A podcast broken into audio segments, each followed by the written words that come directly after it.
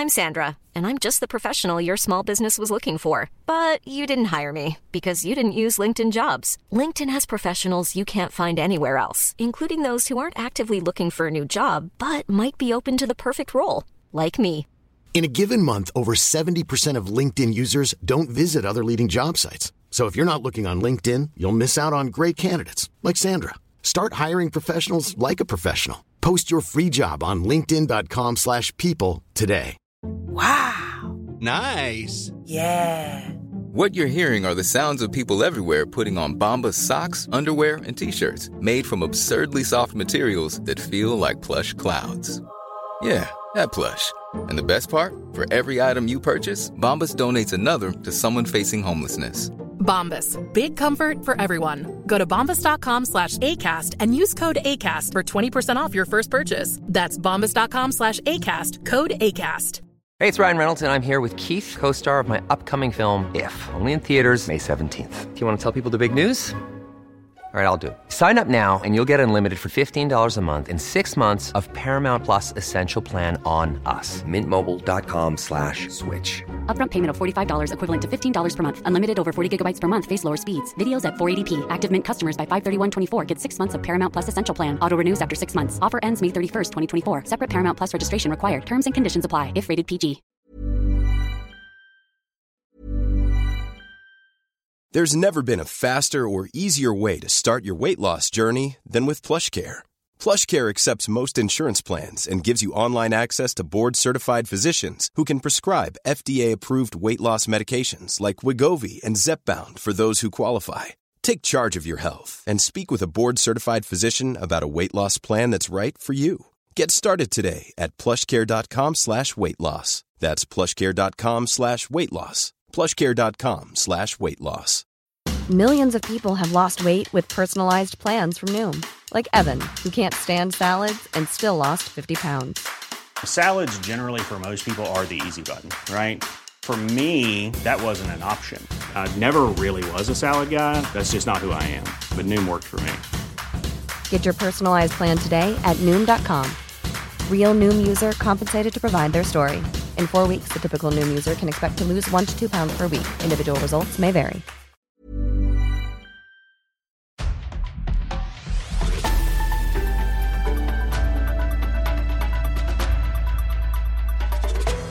Hello, and welcome to the new podcast from PR Week, Beyond the Noise. My name is Frankie Oliver, founder of New Society, and today I'm joined by PR Week editor in chief, Danny Rogers. Hi, Frankie. And PR Week's UK editor, John Harrington. Hi, Frankie. So, before we start, we just wanted to say a big thank you to everyone that's listened to our first podcast. We've had a really fantastic response from many in the industry, which is really greatly appreciated. Please do keep your comments and suggestions coming in. So, this week we are going to talk about two big stories. Firstly, the research revealed by Edelman at Davos on Monday that revealed that most consumers, or as I like to call them, citizens, expect business to take a stronger position on geopolitical issues.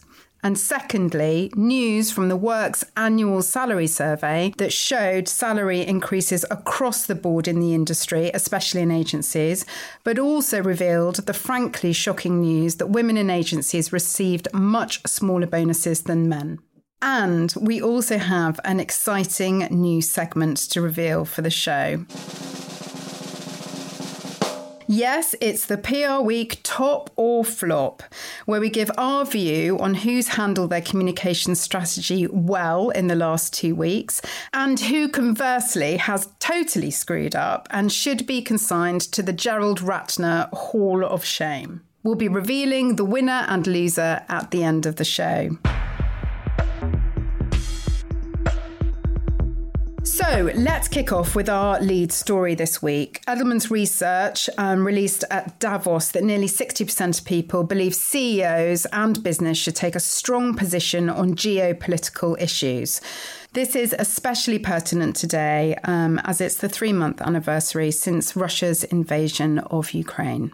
So, Danny, you wrote about this story this week. Can you tell us more? And also, what did you think of it? So, this is a special edition of Edelman's famous trust barometer that they've done for Davos where Richard Edelman has been speaking this week. Uh, it talks about trust in business in terms of how business reacts to geopolitical issues. And of course, Ukraine being the biggest geopolitical issue around at the moment. So the research shows a majority of consumers, 59% of 14,000 respondents, now view geopolitics as a top priority for business. So this is a new issue for businesses you know, they've been asked to take a lead on climate change, on governance, on, on social issues. Now they're expected to take a view on, on war. And it's a real big challenge for UK PLC. So, John, I mean, to Danny's point, which brands and which you know which businesses do you think actually you know responded well on on the back of the Ukraine invasion? Well, I was looking at this, and it's it's it's difficult to use the term well in these um, in these circumstances, obviously, because all of these businesses have often quite different but very um, big challenges. But looking back on it, in hindsight, I was fairly impressed with Procter and Gamble. I think they were reasonably quick to come out, given the complexity of a business like that. Um, there was an open letter that I I looked up again this week from uh, the president CEO John Moeller, published on uh, seventh uh, of March.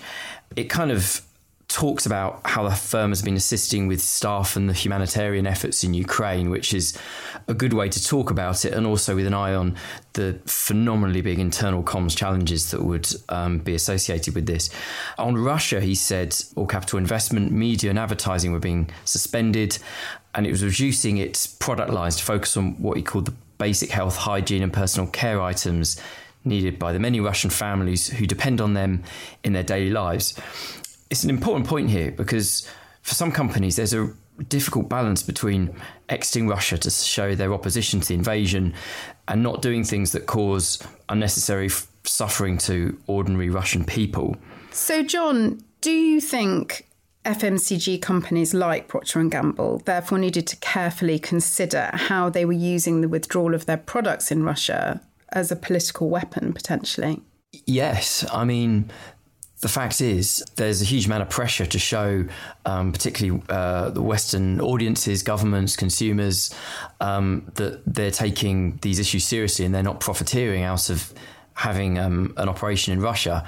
But at the same time, you don't want to do things that are going to cause, as I said, unnecessary suffering to ordinary Russian people, many of whom may be completely opposed to the war. So that's that is a really difficult balance, I think. And then you've also got various incredibly complicated supply chain legal issues and, and so on that would also have to be taken into account at this point. So I think the idea that if you're a Procter and Gamble or Unilever, you can just say, right, you know, on Monday we operate in Russia, on Tuesday nothing in Russia. It's just completely um, impractical. Do you think the withdrawal of Western brands was a way of delivering a message to the Russian people? Yes, definitely. I think given there are so many popular Western brands in Russia, as there are in almost every country in the world, um, particularly since the, the uh, last couple of decades and since obviously the fall of the Soviet Union, um, these have been hugely valued commodities um, in Russia as much as they are elsewhere. So there's probably a sense of being frozen out of the international community. Uh, so I think it sends an important message. So, Danny, who do you think lagged behind in terms of the global response to um, the Ukraine invasion and why? It's a difficult one because companies had to act quite quickly on these big geopolitical issues. I do remember McDonald's had a lot of media pressure for being slow to pull out of Russia. In the end, they reacted slower than, say, Coca Cola did. But what's interesting about McDonald's, they have now acted quite strongly. In fact, they've even sold off their entire Ru- Russian operation, which they announced last week. So the pressure told sooner or later. Also, Marks and Spencers in the UK got a lot of flack uh, for its slow response. I suppose it's difficult for retailers to act as quickly as some other companies especially when they have a franchise model. And I think that was the issue for Marks and Spencers. It's just extracting yourself contractually is therefore difficult. It's a big issue for staff as well. I think when McDonald's were slow, they said our obligations are to look after our thousands of employees in Russia.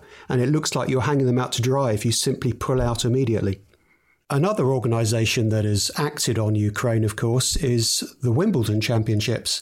It said that it's going to ban all Russian and Belarusian players from attending this year. And there's, there's actually been a big backlash against this, with the ATP and the WTA pulling all points from the competition. So it shows these decisions are tough and they can go either way.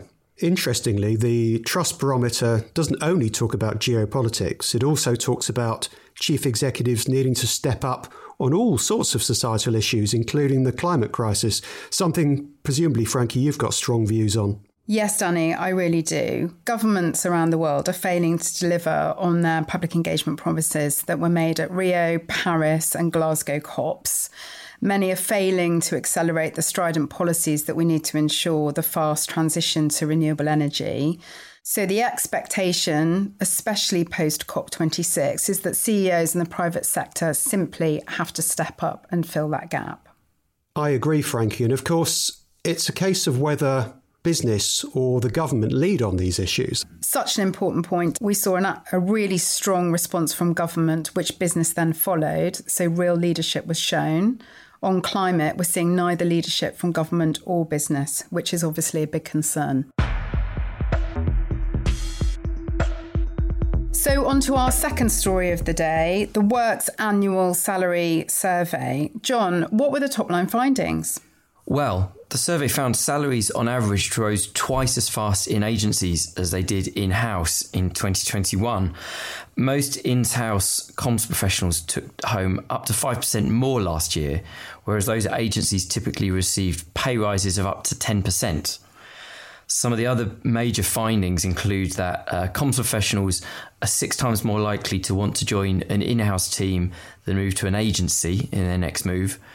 And as you alluded to earlier, Frankie, um, women are getting a raw deal when it comes to bonuses. Though women working in agencies receive bonuses of up to 35%, their male counterparts are getting bonuses of 100% or more. So, what's your view? I mean, last week we were talking about the top 150. There was a growth of 20% across agencies last year, which was, you know, phenomenal growth. You would expect salaries, therefore, to increase in line with that growth, no? Yes, but what's interesting is that agency salaries have risen by so much more than in house salaries. I suspect agencies have underpaid their staff for the last 10, 15 years and are now having to catch up with in house salaries. I wonder how many people in the PR industry will be co- quoting you back in their salary reviews. That's really interesting. I, I've not heard that before. I take that view because the starting salary for account executives has probably hardly changed in the last 10 or 15 years. It's been about early 20,000s or so. Such a good point, Danny. Looking at the works um, salary survey, I think there were really big jumps on account execs and senior account execs. Having been through a couple of recessions myself within the industry, it is extraordinary how we do the same thing every time, which is to not hire our junior people, then have to double, you know, hire them at double double the speed, and then have to up their salary. So in the long term, it's probably good for the young people in our industry, but not without its pain. I agree, and there's a real talent crisis at the moment, as as you you know. It's very difficult to find young, talented people for your business, and we've got a big problem on our hands. I think responsible employers will be looking very, very carefully at this. They'll be looking at salaries and other types of bonus schemes or um, equity schemes in order to keep the best staff. And actually, we'll be announcing the winners of our Best Places to Work awards today uh, when you hear this, hopefully on Thursday. So it's definitely worth checking out those winners, reading their profiles, and learning from the best. So the survey also revealed the frankly shocking news, really, that women in agencies were typically getting 8% of their salary as a bonus versus 23% for men obviously it's the sort of statistic that makes me quite cross. I spoke to Anna Geffert, the president of Women in PR, about this story, and we both agree that it's hard to see whether there's any differences in the data between um, different paying industries, for example, such as consumer tech, healthcare, and financial, where remuneration may have some anomalies. However, we both did agree, given the weight of research um, that exists post pandemic, women were absolutely shown to carry the weight of homeschooling and the domestic responsibilities during lockdown. And we both felt that this has no doubt had an impact on women's perceived value to a business and especially to a PR agency post pandemic. Perhaps I mean, these agency heads thought, oh, well, we've given those women flexibility. They should be grateful. Um, and that therefore we don't have to give them a good bonus on the back of it. I know that sounds harsh, but potentially that is some of the thinking that can operate inside some businesses. And the reason for that is simply because the men were potentially able to be more visible. I think that's a fair point, Frankie. Um, possibly speculation, possibly some truth in it, but uh, if so, it's uh, it's a sad indictment on this industry. So, John, what does the PR Week Top 150 tell us about this issue? For the past few years, PR Week's been asking agencies as part of the top 150 to give data on the gender split, both at board level and across overall workforces. What we found last year was that boards on average were 52.5% female, if that makes sense. That was up from 50.7% at 2020. So there is a majority female, albeit slight majority female. Across the wider workforce, women accounted for 62.7% of staff. Interestingly, this was slightly smaller than the proportion in 2020 when it was 64%. This is a small difference and it may just be a statistical anomaly. But I do wonder if this is maybe reflecting some of what you're saying that some women, a small number, are exiting the industry because it's not something that I've seen for a while. Well, the national research shows that there are fewer women now in the workforce than there were pre pandemic.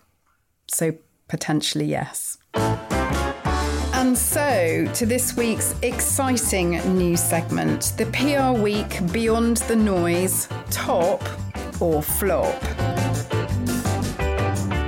So, John, over to you. Please, will you reveal who we've collectively decided is the best communicator? Well, Frankie, we've chosen Jake Daniels for the past week, past two weeks or so. Um, for those who don't know, he's the 17 year old Blackpool footballer who last week revealed that he was gay. This received a huge amount of publicity, um, given the fact that, unfortunately, how rare it is uh, for a male footballer in the UK to come out. Um, Justin Fashanu was um, famously the last player who is currently playing to do so, and this was way back in 1990. We were very impressed with the way the comms had been handled here. Jake made a very moving and defiant interview um, with Sky Sports. It was very personal, actually. He was discussing how he felt about being gay uh, in what is still a very macho environment. And he also discussed his relief at having um, told the world that he was. And this revelation led to a lot of support from Blackpool, from his club, and from actually the wider football community. What the long term impacts will be on making men's football in particular more open to LGBT players and fans, we don't know. And really, it's unfair to put this pressure on one player who is, after all, still a teenager. But I do think, from an outsider's perspective, that it's a step toward normalising LGBT people in the sport generally. Thank you, John. So, Danny, will you please reveal who you think has handled their communications the worst in the last two weeks? I think the HSBC Stuart Kirk incident is the worst piece of communication since we were last on air.